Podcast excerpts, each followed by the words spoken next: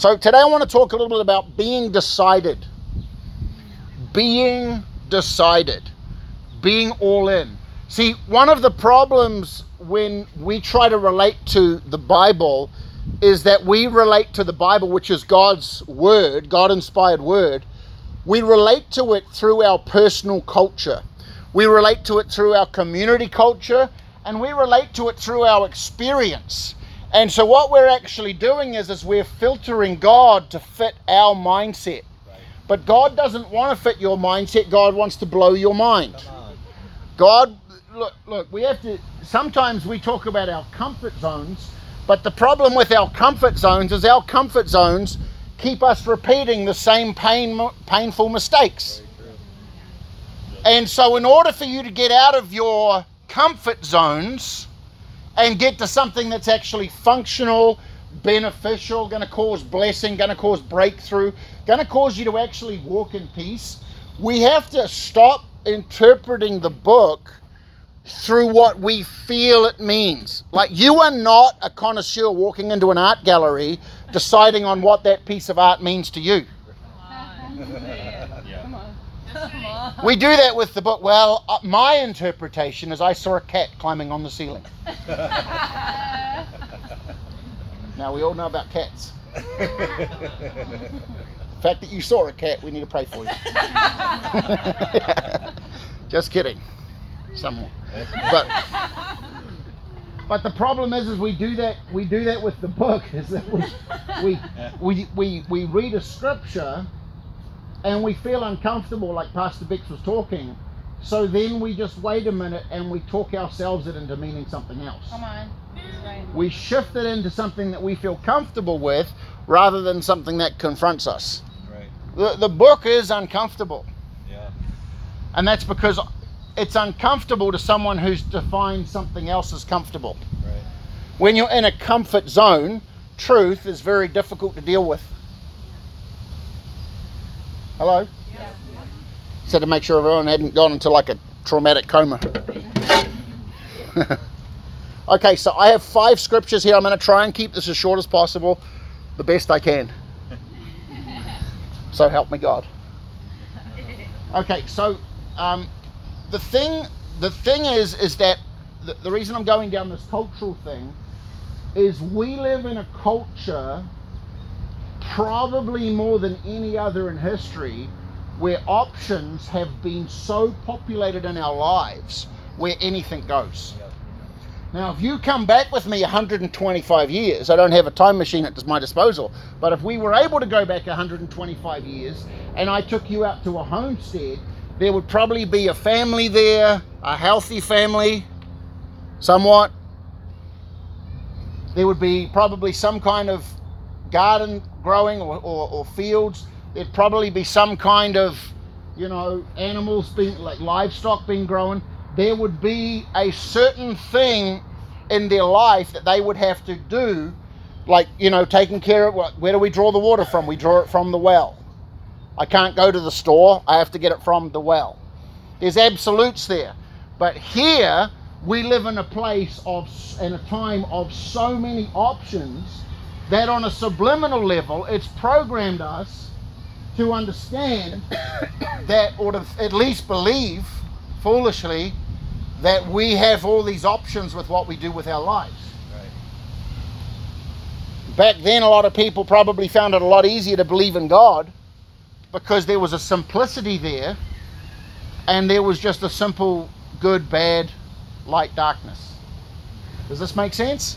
Whereas now there are so I mean if I was the devil, like I've said this before, but if I was the devil and Jesus came into the earth to redeem the lost, but there was only he said, I am the only way, I'm the only truth, I'm the only life. If I was the devil two, three thousand years ago, I would create so many religions that there would be a confusion on which one was the right one. The devil uses the strategy of options. God says there's only two ways. Right? The narrow way and the broad way. But the devil doesn't say that. He doesn't agree with that. The devil's mantra is there's many ways. The devil's mantra says you can get to heaven all kinds of ways. The Pope says similar things. Don't believe me? Go look it up. And there's a lot of quote unquote Christian leaders that get on uh, popular talk shows and they're asked, hey, if you're this particular lifestyle, will you go to heaven? Well, you know, there's not really an absolute. Yes, there is. It's called the book. Hello. See, so the problem is, is there is this dumbing down and this like watering down of truth and error, Right. right and wrong, darkness and light. There's this very thin sliver of darkness and light, and there is a huge section of real estate of grey. Hello. Where it's not really wrong, but it's not really right. So, well, maybe God will give you a hall pass. So the problem with that is it creeps into the church, and we have a problem being committed. We have a problem being committed to each other. We have a problem being committed to a job. We have a problem being committed to to the kingdom. Hello. We have a problem going all in. Because we are the paranoid little person in the plane that wants to wear the the the, the, the uh, parachute in case something goes wrong. We can jump out at a minute's notice. I'm out of this plane. Boom, I got a second option. You see, we're plan we're pa- plan B through plan Z. World War Z. Oh no. So, so the problem is, is that we come and here we are today on Sunday, the first Sunday of August 2020, and we've got all kinds of options. Well, I'm going to this church, but I'm not really committed long term. Come on. Huh? Have you read the book? That's blown. That's like that's like me walk. If this tree could start talking, if I could have like a little Lord of the Rings chat with this, it was it an ent? If this thing became an ent, started talking, Lord, the Bible. Now, hang on a minute, I'm not off track here. The Hey. Bible says that the trees that worship God Hey. have clapped their hands. Okay, so if I could have a chat with this tree, and this tree just looked at me and he's like, Pastor Andrew, I'm in this park, but it's not really where I'm supposed to be. I'm, you know. See, and the problem is, is that's how stupid we look when we talk like that.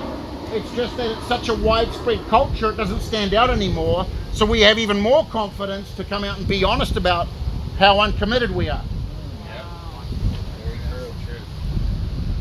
Well, I just, you know, I'm more of a buffet Christian. I like a little bit of this and a little bit of that.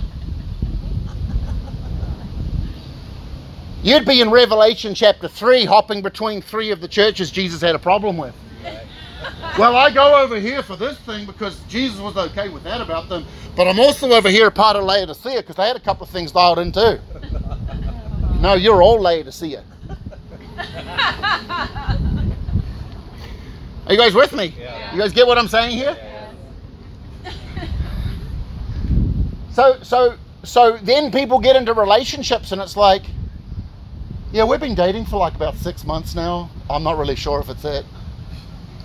What are you even doing dating if you ain't serious about marrying that girl? Yeah. Totally. Say. You're trying something you can't afford to buy. That's what's happening. Come on. Come on.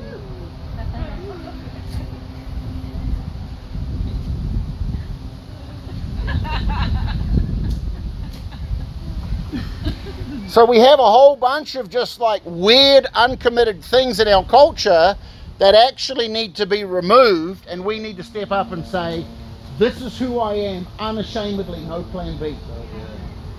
This is where I'm planted in a family, unashamedly, no plan B. You know, I've, gone to Asia quite a bit, as a lot of you know, and like one of the great tragedies in Asia, and it's not just in Asia, it's just that it's more of an established culture there. Um, it happens everywhere. But one of the things that they, it's almost like part of the narrative, is that there's this whole idea that, you know, the dad or the husband is a businessman and he travels, but he's got a secret other family with secret other children on the other part of town or in a different country or different state. And kids grow up, I mean, I've counseled people like this. They, they've grown up and they're like in their 20s and 30s and they find out they had sisters and brothers in another whole family across town or across another country. And like, that's someone that's not committed. Right. Births things that conflict Yeah. with the original. Hello. Yeah. And so we have this whole idea of like, well, I'm just kind of like this free agent. We take pride in being freelance Christians. Hey. Really, what it actually looks like is you're a mercenary. Do you guys know what a mercenary is? See, you got a soldier, let's say you got a Marine. A Marine hands his passport in or her passport and becomes property of the United States. You guys understand that all military personnel become property of the United States. They become an asset, right? They don't even have a passport, they have a government issued ID. Hello? So, like, you know, that's why the Bible says that no soldier goes to war and entangles himself with things that would contrary the approval of his, you know, master chief or his commander in chief, right? Are we, are we on the same page here? Yeah. Whereas a mercenary, a mercenary has not handed their passport in. A mercenary actually is a soldier of fortune. A mercenary is a gun for hire, whoever's the highest bidder. And the minute the bid changes, so does loyalty. Right. Wow, yeah. Because a mercenary has options, they don't have loyalty. Right. And the second they get a better option, they go to the next thing. So I want to talk a little bit today about being committed, being all in, being decided. Because God is not multiple personality.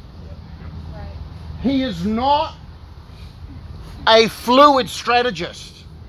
He is a king that makes strategies and he sticks to his story. The story doesn't change halfway through with his beautiful poetic meaning. That we call prophetic.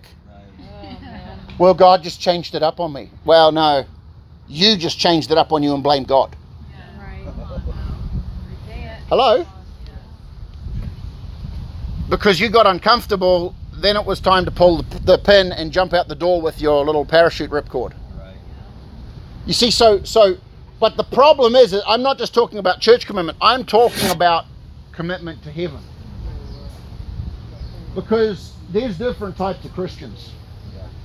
There's Christians that go to church, and then there's Christians that actually have given all for Jesus, have thrown the keys away, taken up their cross, been mocked, lost friends, whatever that looks like. See, we'll do anything for God until our popularity comes into question. Until it starts to, co- until our approval ratings go down. Can I can I say this? Can, can, can I just really get out there right now? We'll post stuff on Instagram that the world loves us to see, or Facebook, or whatever your social media of choice is. But anything that we want to do to show ourselves spiritual, we'll put a filter on it so only our Christian friends see it. Oh, wow.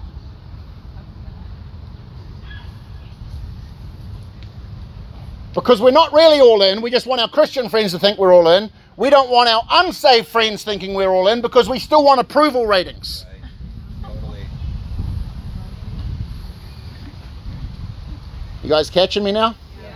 See, I don't think Jesus would be too stoked with paying the ultimate price so that I could only be partially proud of him. Come on. I don't think he wants me living a partially laid down life when other people are watching, but then when different people are watching, I play a different game. See, I, I, I love the story, and it's actually a very awkwardly messy section of the apostolic outworking once Jesus ascended. But there was about 14 years after Pentecost. Uh, Paul had Saul had become Paul, and he'd actually had a 14-year furlough, which a lot of people say in history. I think I've mentioned before. He actually went out to almost like a monastery and isolated and just grew in God because he had all this knowledge. This territory puts a lot of real estate and knowledge, a lot of stakes and knowledge. How much you've studied, how many Bible schools you've been to, how many books you've read, how many times you've read the, the book of John this week, Right. right? We put a lot of real estate in that, but he hadn't actually learned how to be a friend of God. You see, for a foreigner, I can work with for a minute. Like when I say a foreigner, someone that I don't, I'm not talking about uh, national, nationality. I'm talking about someone that I don't really know, a stranger. But for a friend, I'll be incredibly loyal. I'll put my life in harm's way, right? So, so the problem is, is that Saul, who became Paul, had all this knowledge about a foreigner that he didn't really know under an old covenant. So he took 14 years becoming a friend of God. And then after that, he journeys up and he finds Peter. We love Peter. We all love Peter. He's such a great guy. He gave us so much hope. And you have your messed up days. You're like, oh, thank you, God, for having Peter as your friend. But there's Peter, who's been with Jesus three and a half years, probably had three, four, five years of living in the early church.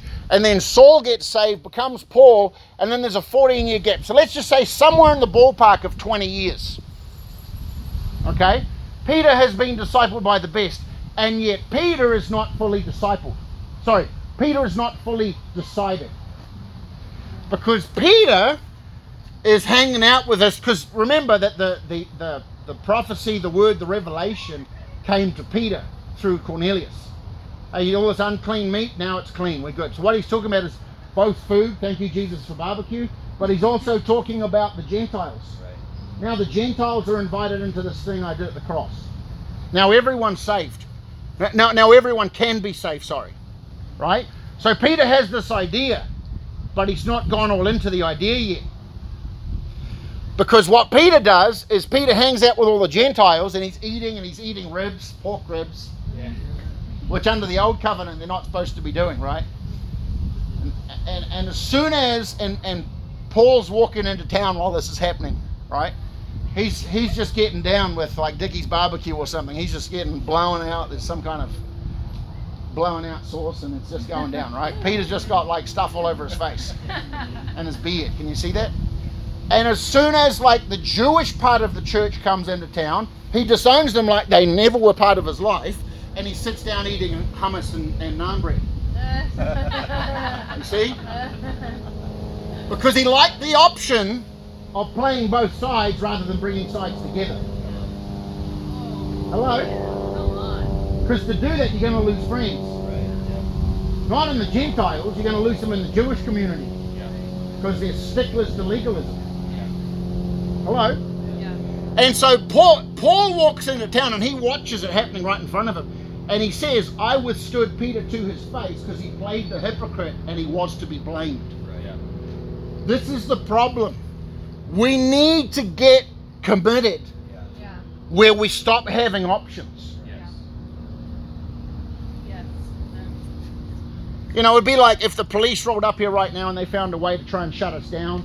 And there's five, six people in the very back, no one here. There's five, six people sitting in the back, and they're like, oh, we were just watching, we, we just were walking past. No, you weren't, you were in church. You see what I'm saying? Yeah. We either, we either stand up and be counted, on now. Yes. Good word. or we play flaky California Christianity. So. There's just something about being committed. So I've got five scriptures I want to read to you because unfortunately, the culture that we live in has watered down a lot of biblical absolutes. Absolutes have become dirty words these days, but there is absolutes. If you live certain lifestyles, you're going to spend eternity in flames. I'm sorry that makes you feel angry. It's better to have a change of heart than end up there. Okay? Okay, so I have five scriptures. Let's just go. I want you to see that God is more interested in you being completely all in than you being comfortable. Come on. Yeah. Man. He's more interested in you being decided than you looking popular. He's more interested in you actually forsaking other things that would cause you to have options. Like just something that's coming to mind. You remember I've talked about quite a lot when Elijah walks up and Elisha is, is working on his parents' land. There's 12 yoke of oxen. That means there's 12 sets of oxen, right? He would have had two oxen and there was 11 others. So Elijah walks up and he takes his coat and threw it over Elijah's shoulder and Elisha's shoulder and he said, I choose you to be my protege. I choose you to be my successor. Right? And immediately Elisha, see this is the difference between cultures of integrity and cultures that we live in today. Immediately Elisha killed his two oxen and he broke up the yoke, which is the, the equipment like the plow and the shackle between the two oxen. He built a fire and he boiled the meat.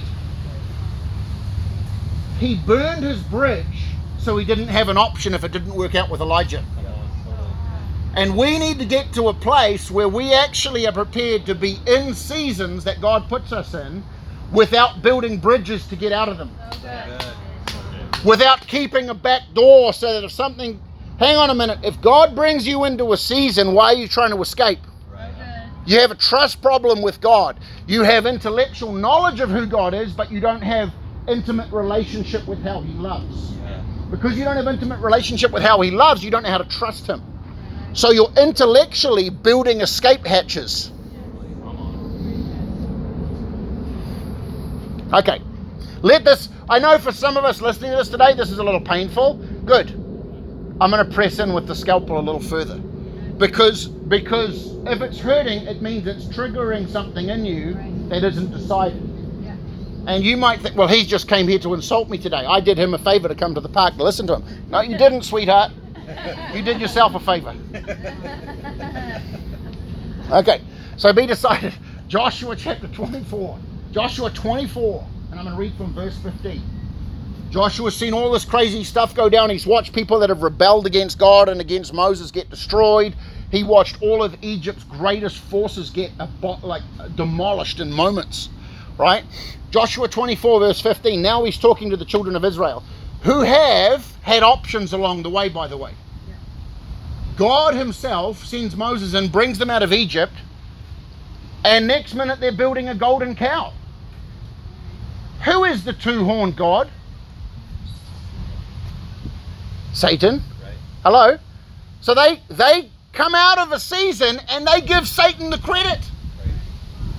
Let let that drop in. They literally come they, they were they were a slave nation. And they come out, they cross a river, God stops the enemy the, the, the oppressor by fire, drowns all of his finest warriors in the ocean. They get out to the to the to the uh, to the desert, they start complaining and they build a monument to Satan and give Satan the credit. Can you get that? Because they still had options. When you burn your monuments and your options and your bridges and your back doors, you'll become decided. When you become decided, God can use you. Prior to that, you're sitting in neutral. Have you ever seen a car in neutral go anywhere? See, the word neutral is connected to neutralize or political. A political spirit that plays both sides. I need to play sides with these people to keep them happy, and I need to play sides with these people to keep them happy. Because the second I have to say an absolute, I might lose both of them. See, if I'm going to use Jeff again because he's he's a real close friend of mine. If someone comes to war with Jeff, if someone goes after Jeff, mm. I'm not looking to make friends or stay neutral with the person that's attacking my friend. I don't even need to know them. And if I do, guess whose side I'm choosing? It's not that I'm uh, uh, a warmonger. It's just that I know who I'm decided about. Good. So good. And I'm not going to sit on the fence and let him question my loyalty while I play both sides. Yeah. This is what we do with God and with people. We think it's okay, well, I just don't want anyone to think that I'm hostile. You're being political. Very good. Yes. Come on. Hello? See, I know that my friends know that if anything goes down, I'm going to settle up. Because that's who a real friend should be. See, that's what covenant looks like. If they come to war with you, they've just declared war on me. It's on. Because two are better than one. I don't ever want to get into a situation where hell attacks me and the people I thought, and I've had this happen to me, and it's the worst feeling in the world. When hell attacks you and you turn to your friends, the ones you thought were with you, and you see them backing away, because it's not a very comfortable situation for them. It's not a situation that they want to be seen associated with, because it would be bad for their PR. It would be bad for their personal outcome. No, dude, if, if one of my friends, I don't care. You can burn me down. I'm coming in. I'm, I will never be found disloyal. I will never be found neutral. I will never be found having a picnic with my family while my friends are drowning. Hello. Yeah. And God wants the same. God is a jealous God, guys. Say it. He's jealous. He don't want you flirting with Beelzebub while you claim to be a, a, a, a son of God. Okay, so I got to keep this short. This could become really long, and I got to try and. Okay, so Joshua chapter 24, verse 15, Joshua is speaking to the children of Israel. And if it seems evil to you to serve the Lord, choose this day whom you will serve. See, God is a God of absolute. Well, I, f- I feel like you're forcing me to make a decision. Mm-hmm. You're very perceptive. You may even be prophetic. I feel like I'm being pressured. Mm-hmm. Yeah, actually, you are. See, it's better to be pressured into making a decision than to be naively ending up in hell. Oh, come on. Come on. Well, I went to church. Uh huh. I get that. My car parked in the garage too. Just because you go somewhere don't mean you're in. That's true. That's right. Okay. so choose this day whom you will serve, whether the other gods. See, here's the deal God isn't insecure if you just want to go and live for yourself. God's not going to compete with you. He's not going to squash your sovereignty if you want to live a selfish, disloyal, optioned life. Because if he if we choose him, he wants it to be because we chose him. Right. Yeah. But if we're going to choose him, he doesn't want to play second fiddle. He doesn't want to play part-time girlfriend. Right. Yeah. He doesn't want to be your hubby on the side. Hello? He wants everything. He is a jealous God. Okay. Whether the gods which your fathers served. Hey, here's a real good question. How did it work out for your fathers and all the other things they served?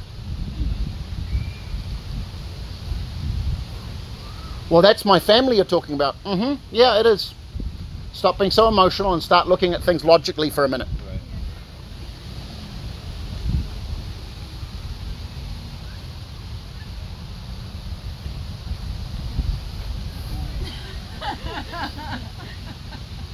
Whether the gods which your fathers served that were on the other side of the river, or the gods of the Amorites in whose land you dwell. See, there's always options.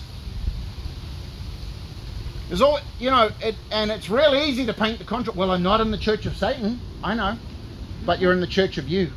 Yes. wow. You're in the church of self. You come to church where Jesus is praised, but your lifestyle shows that you care more about your own PR and your own self options than anything else. Therefore, I can't judge you by your words. I must observe and honor your actions. Now, I've just stopped listening to what people say and I just started watching what people do. And then you watch them and like, dude, you were lying the whole time. there wasn't even one thing you said that was true. I think that's the answer that you really want to give, but you're too cowardly to actually live it.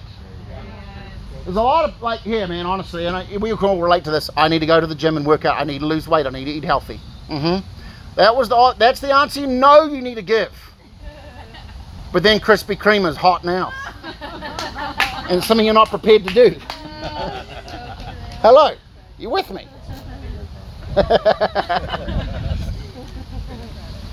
so the Amorites in whose land you dwell. But as for me and my house, we're going to serve the Lord. Yeah. See, Joshua just had this thing of like, dude, you guys, I'm not here to pressure you to do whatever, you know, you don't have to do what I'm going to do. If you want to go serve devils, go serve dev- devils. And when he referenced, who- you know, the ways that your fathers followed, they're the dudes that got swallowed up in the desert. 110,000 guys died in a day. Well, that's not the heart of the Father. Mm-hmm. Okay. You believe that. Because it's the same God. Right. We all just agreed he wasn't schizophrenic. So how are you going to deal with it in your theology? Right. Just because Jesus came and died and brought the mercy seat and the blood that appeases sin doesn't mean that if you keep living undecided that you get a hall pass. We got to get our theology straight. I try and stick away from the heavy, deep theology talk, but it's such a stronghold here. Sometimes I just have to come and kick it right where it needs to be kicked. Okay. Right. So it can't reproduce.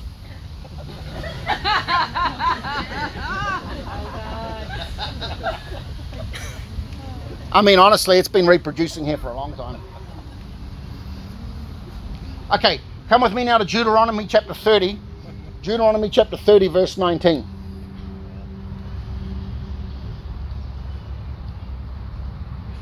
Deuteronomy chapter 30, verse 19. I call heaven and earth as witnesses today against you. You say, Who, me? Yeah, you. That I have set before you life and death, blessing and cursing. Therefore, choose life that both you and your descendants may live.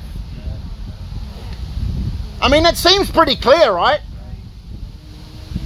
And heaven and earth have been called to witness against us. Well, you know, I like to try and make sure that I keep people happy. Dude, do you understand that the Bible says, Beware when all men speak well of you? The goal of modern Christianity looks like trying to keep everyone happy. So is that biblical? No. Jesus was really clear about it. Because you see, here's the deal it's easy to be a disciple and watch the master getting whipped and beaten. It's easy to watch the teacher getting spat at and people trying to lay hands on him and him slipping through crowds because you're just a student. But there comes a coming of age time where Peter needs to stop running away and he needs to stand up and say, No, no, no, hang me upside down on a cross because I'm not even worthy to be crucified the same way Jesus was. So you have to choose. See, Peter finished really well. It's okay to make bumps along the road, but some of us need some people to get in our face and say, What are you doing? Right. Choose. You just have to choose the right people to do that. We have to burn our options, guys. Yeah. See, one of the things I love is I, I believe it was Columbus when he came to uh, parts of uh, um, the Americas and, and well, it was really the Americas. They came and they landed on the coast in all their co- conquistador ships. Now, I'm not here to start some kind of like social blowout. Okay, it's just history that we can learn from. And they landed on the shore, and what he told all of his captains was when you get there, you offload everything off the ship, all the supplies, all the gunpowder, all the stuff, and then you burn the ships. Why? Because no matter how good or bad this thing is, we ain't going backwards. Hello? If this thing gets bumpy, we've not we're not taking we've come here to establish something. Oh man, I'm I'm gonna say something right now that's gonna upset some folks. I've had pastors say to me, hey, we're gonna go plant a branch of our church in San Diego and test it out and see if it's fun. Now, to me, God has never come to me and said, Hey Andrew, I'm gonna let you do something really fun. Because obedience to me normally looks like part of me dying on the inside. Sorry to break it to you. Well, see, God doesn't go and say, hey, test things out and see if it's fun. He says, hey, go do it and praise me. Hello? You see, but we try and look for, like, well, I don't really know that God's spoken to me, so what I'm going to do is I'm going to test it, which means I'm not even listening to God to start with, because God has never been half-hearted about anything. He, God's never turned around and said, "Well, guys, maybe this might work out if I'm in it." In the first person, Uh-huh. He said, "Go, get up, go do this thing. I'm with you. You're going to suffer loss. There's going to be some real good days. There's going to be some real bad days, but I'm with you." Guys, we have to understand that without the shedding of blood, Jesus died, yes, but without the shedding of blood, breakthrough doesn't happen sometimes. And I'm not talking about murder or sacrifice. It's not what I'm talking about. In in in the king in, in church history, martyrdom has usually broken open great moods of God. But you've got to be pretty, pretty decided to be a martyr. Like I, I heard about in, in Ireland, in Northern Ireland and Scotland, they tried in earlier history, around the time of Braveheart, this is a history you haven't heard, that what they did was they would actually they were trying to squash Christianity out of that out of that isle. And they would get mum, dad, and children, and when the tide went out, they would have these poles in the tide, in the in the sand and they would tie mum, dad, and the kids at different lengths out, and the kids would be the furthest out, and the wife would be the next one, and the husband would be the last, and they would put slices on their legs so they would bleed. And so as the tide came in, the sharks would start eating on them. The kids first. And they said, This can all stop if you just renounce Jesus. You can imagine being a father listening to your children getting eaten and drowning, and your wife next, and then you. See, but that's too hard for us now. We're trying to find a way out of that. Because we love history books, but we don't want to be history. I understand this is not PG, but neither is the cross. See, we have to be decided. Okay, let's keep moving. I've got to go back to a happy scripture so someone feels like they can still be part of the church. Matthew chapter 6. Matthew chapter 6, verse 24. Is Jesus speaking now? This is Jesus' words. Matthew chapter 6, verse 24. No one can serve two masters. You can't play both sides. You cannot be on both teams. You can't stand on both fields. No one can serve two masters. Either he will hate the one and love the other, or else he will be loyal to one and despise the other. You cannot serve God and mammon. Mammon is the financial and demonic spirit of this world. You guys with me? Yeah. Jesus was not like, hey guys, you can have a little bit of me and a little bit of that. Jesus was didn't say, hey guys, you know, I'm the I'm the Lamb of God. Um, you don't have to eat my body and drink my blood, but you, what you can do is you can use me like parsley and just garnish your plate with everything else you want to consume. Hello. Jesus said, I'm all in. Are you all in? You cannot have me and what I bring and all of that. See, we, we, we need to look at the things in our lives that are the things in our lives that would want us to water down what we would hold as true. Or maybe we've never been all in before. Maybe we've only been partially in.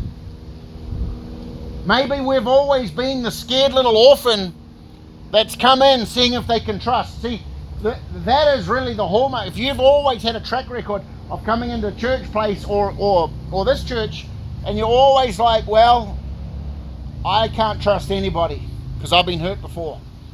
The devil's got you with options because he got you to get hurt once. Yeah. That's why the devil loves getting people hurt in church, in leadership, because he knows you won't trust. You've got to get over that. You've got to choose to trust Jesus. Jesus is the only boat you want to cross the river with when you breathe your last breath. Right.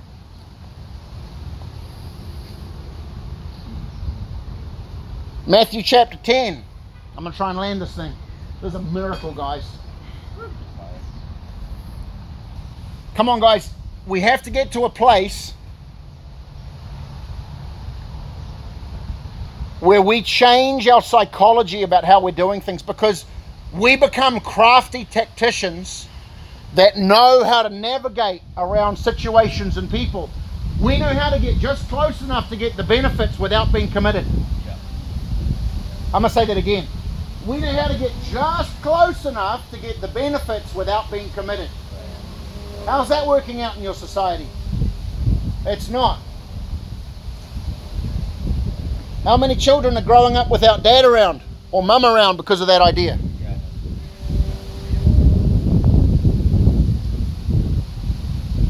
How many of those children are going to grow up and have commitment issues because dad or mum didn't stick around? And now they don't know how to relate to a long term relationship or a church because they had formative years of distrust. Hey man, I've had to deal with the same thing. I got good news. If that's you and you're saying that's me right now, you can get healed. Come on, come on. And that's how you get healed. You trust Jesus with your all and you let your commitment to his commitment heal you so that you can be a committed individual. Yeah. So good. Awesome word. You can be a healthy spouse, a healthy part of a church family, you can be a healthy person in a workplace, you can be a health if you just let God heal you. Stop being paranoid and having to have 12 different circles of friends that never meet each other. Because you don't want this set of friends to know who you really are by seeing this set of friends. Come on. Hello? Yep. Dude, there is no good thing that came from a secret like that, anyways. Well, I feel safe and I just can't trust people. Mm-mm. No, they probably shouldn't trust you. Yeah. Hello? And you know God ain't going to trust you neither. Like, this is one of my number one rules. The way you treat people is the way you're treating God. Can't separate those things. Well, I just have my special place with Jesus. Mm-hmm. Fake and dysfunctional.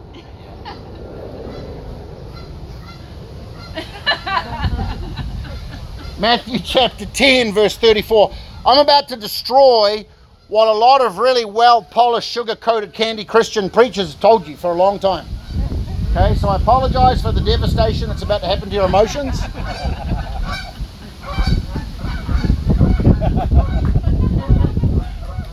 I told you they were coming back. Matthew chapter 10, verse 34. Do not think that I came to bring peace on the earth. What? What kind of Bible is this? Jesus, you said, do not think that I came to bring peace on the earth? What? I did not come to bring peace, but a sword. What? Well, we just need to compromise so we can all get along. No. I saw your coexist bumper sticker. That ain't scriptural. No. They are not the same God. No. God's not going to feel bad for someone that's been a Hindu all their lives and kind of give them a hall pass and look the other way. It ain't going to work like that. God is a God of absolutes. Now, while I do feel sorry for those people, we need to get better at our evangelism. We need to get more full of the Holy Ghost and fire of God so that people actually see a real life Jesus, not a real dead theology. Yeah. I like reading this one because it shocks people because see a lot of Christians this day are all about keeping the peace. Jesus didn't keep peace, he made peace. There's a difference. See, the peace that you know that passes all understanding was because Jesus went into the bowels of hell after he expired on the cross and destroyed the devil's power. That did not come from a pep talk. That was a brutal fight. And Jesus won. Come on. Come on. Well, we should be all peaceful. Okay. What's your idea of peace? Us all getting along. Eh. I just gave you the answer. It was an open book test. Do not think that I came to bring peace on earth. See, we got a little, we got a little Christmas carol. Peace on earth and goodwill to men.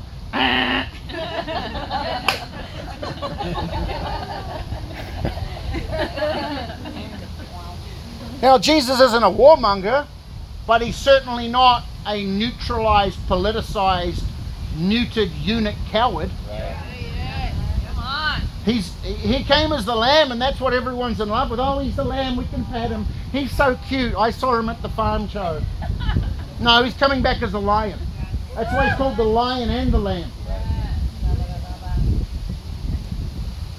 You ever seen a lion on one of those National Geographic shows? Where it just walks up to the antelope and it just goes. like scratches its paw in the ground, all unsure of itself. Trying to figure out if it needs to, like, you know, make sure that the antelope's in a good place. that the antelope's emotionally safe.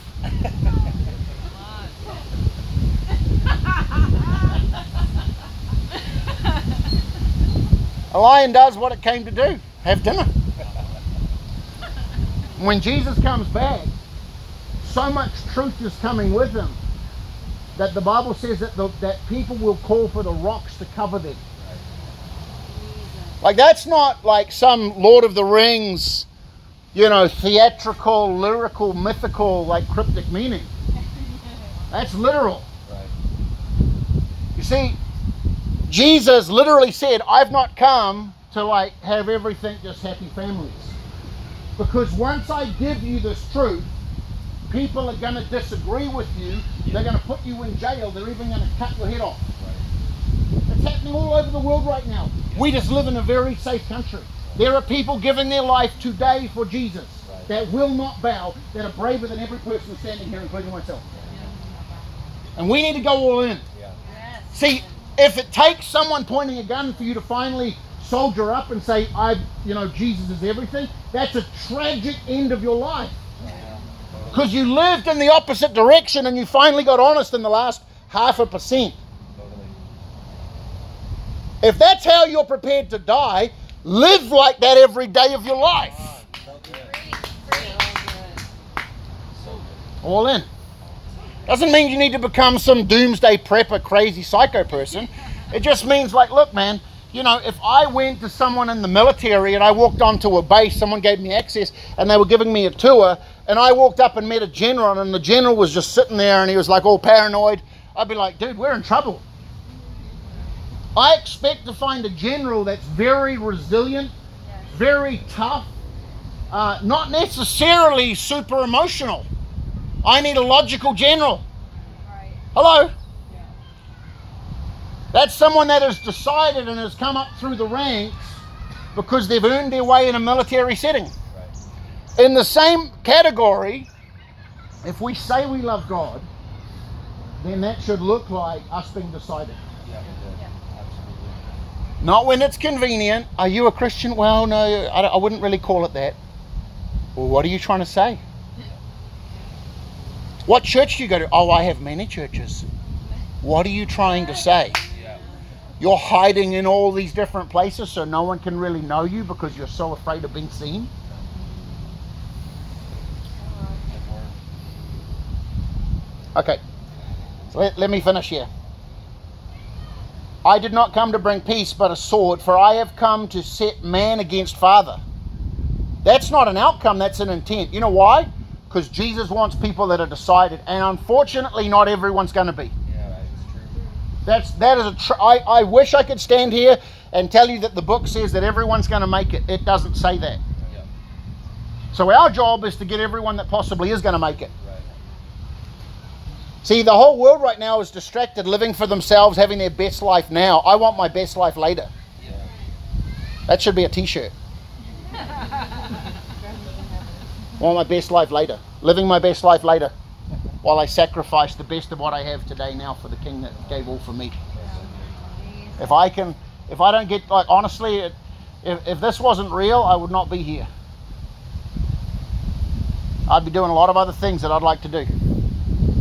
You don't get to go first. Well, Jesus just wants you to have your best life now. That's not the book. You've been listening to too much radio and too much social media. That is not true. I've watched preachers get up and they're just so silver tongued you can see sugar dripping off their tongues. They're like, oh, ever since I got saved, it was the best life I could have ever had, and everything's awesome. I'm like, that's a lie. Or you're just like a secret devil worshiper, living your best life now. No, I want my best life in eternity. I want the house on the hill. Got to go all in. Be decided. Okay, let's let's keep going. I'm almost done. For I've come to set father uh, a man against his father, a daughter against her mother, and a man's enemies will be that of his own household. You know why? Because people in your household know what you believe. Now, God, I don't believe that God's wanting to see households ag- against each other, but the unfortunate truth is, is when you introduce a truth and you believe that truth, someone's going to turn on you.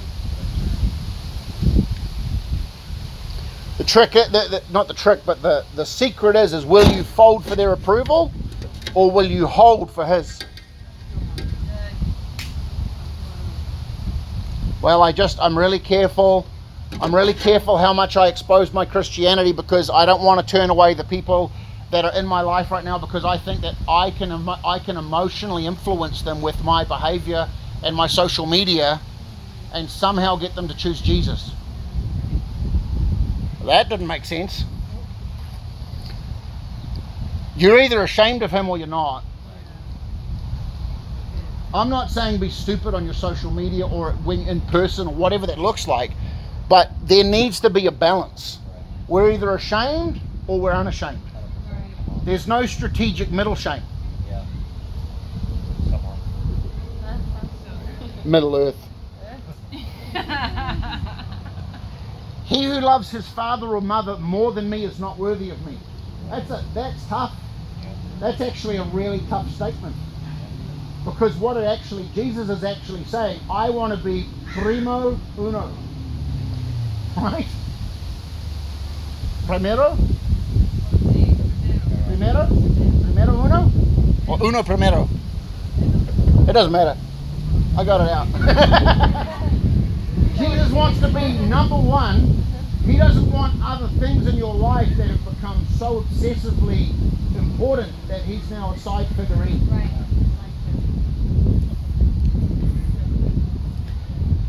And he who loves son or daughter more than me is not worthy of me. That's a that's a disturbingly hard statement to swallow. Even for me, I get it. I get it. But he said it. So I've got to line up with him, not with how that truth makes me feel. Hold on. Come on. Yeah. This is this is hard. That's why I didn't skip this part out because we need to hear this. Right. Okay? And he who does not take up his cross and f- well, hang on a minute, Jesus. If I took up a cross, people would see it. Yeah. Aren't we supposed to be stealthy? Aren't we supposed to be wise in the way we do the gospel? Mm. Yeah, but not ashamed. Yeah. He who does not take up his cross and follow after me is not worthy of me. What Jesus is saying is, I paid a price and I'm looking for a certain level of return. If it's not worthy of the price I paid, I'm not accepting it. Just like he didn't accept Cain. See, Cain actually brought an offering to the altar. He went through the motions. The problem is he bought the wrong thing. He had options instead of obedience. Abel knew that, that only the shedding of blood could atone for sin. Because mum and dad talked about how God came in the garden and killed animals and sacrificed it and made clothes for them, remember? Abel understood that there is only one way, but Cain thought he had options because he was emotional about his particular. Well, it's my Jesus. It's my unique kind of way of honoring you. See, we use all the right language Right. because I'm a farmer, so this actually means more to me. I even brought you my biggest pumpkins, but at the same time, here you go. And God's like, "Eh, that's a no for me. You're not coming to Hollywood. right? Because there is, unfortunately, as much as we have beautiful, romantic, poetic ideas, it's just not what God said. Right. And we need to line up with what God said, not with what our ideas would really like. And I, I understand. I've got great ideas too, they're just wrong. so he who does not take up his cross and follow after me is not worthy of me. He who finds his life will lose it. Living my best life now? That's a bad short term investment. Yeah. But whoever loses his life for me will find it. See, but to do that, you've got to be committed, trust Jesus, be decided, and go all in. Last scripture, I'm going to land. Revelation chapter 3. You knew I was going there. Revelation chapter 3, verse 14 through 16. And to the angel of the church of, Laod- of the Laodiceans, write this. Jesus is talking to the seven churches, remember? And he's telling them all the great things they do, but then all the things that are holding them back. These things, says the, the Amen, the faithful and the true witness. That's God. The beginning of creation of God. Right. I know your works. As well, this is God speaking to a church. I know your works, that you are neither hot or cold. You're perfectly positioned to socially connect with the neighbors and the city so that we can win their hearts. Yeah. No, the problem is, is you emotionally winning their hearts is not going to save their soul. That's right. Right. I know your works, that you are neither cold nor hot. You're not totally being a devil, but you're not on fire for God either. Right. You're this thing in between where you've actually got tainting from the world and you've got a taste of what church culture looks like. You've actually been like Lot's wife where you're in you're in love with being led by the angels, but you're also in love with the city that was perverted. You guys with me? I know your works that you were neither cold nor hot, and I wish you were cold or hot. God's literally saying, I wish you were decided. If you want to be a devil, I'm not going to stop you. Just go be a good devil. I really wish, would prefer that you would go all in for me. But I wish that you would decide which one because you're refusing to even be honest to yourself. So, because you won't make up your mind for you, I will. So then, because you were lukewarm, which is the result of hot and cold coming together, lukewarm. It's not a person, lukewarm. you were lukewarm and neither cold nor hot. Watch the language. I will vomit you out of my mouth. So you look like you're actually in Christ, right? Because for God to be able to vomit you out of your mouth, out of his mouth, you've actually kind of looked like you're in Christ. But you've got all this other dark, nasty stuff. And it might not even necessarily be real evil. It might look like compromise. Right. You cannot love God and the world. If you love the world, the love of the Father is not in you. We know the scripture.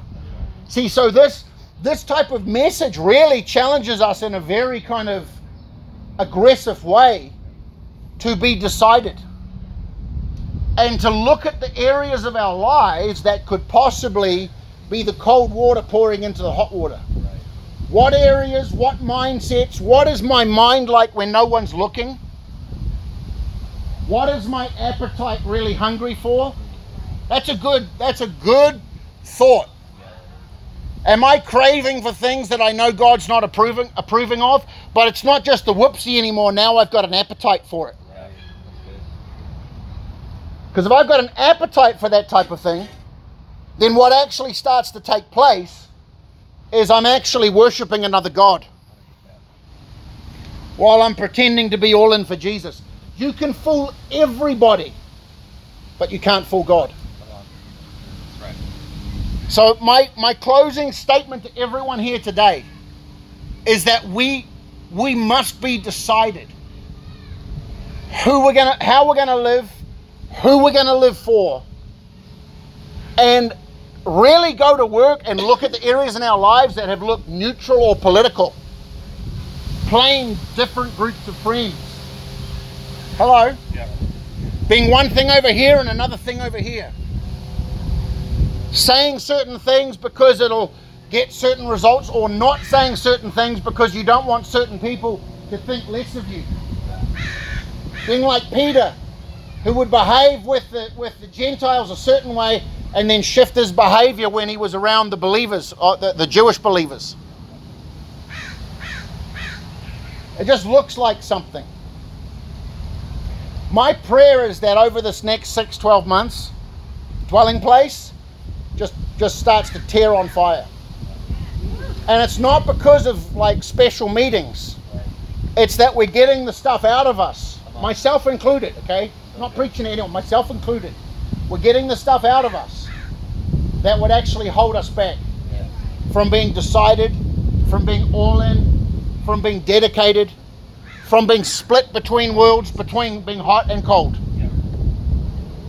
See, I just really feel that God is calling us, and especially in the season that we're in, because right now, the world is trying to get the, the, the dark forces behind things are trying to brainwash the world into neutrality. Well, I don't want to say anything there because I don't want to offend people. They are training people not to speak in absolutes Yep. right now, Yeah. and I refuse to be that person. Right. I'm not gonna not speak the truth because it might offend someone. The Bible says that the cross is offensive. Yeah.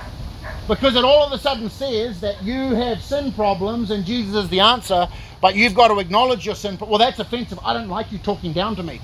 Sorry, but I have an obligation to tell you the truth. Yeah. If you never want to talk to me again, at least I've told you the truth. Right. And I've done it out of care for your soul, Yeah. not out of some kind of thing I get out of it. On.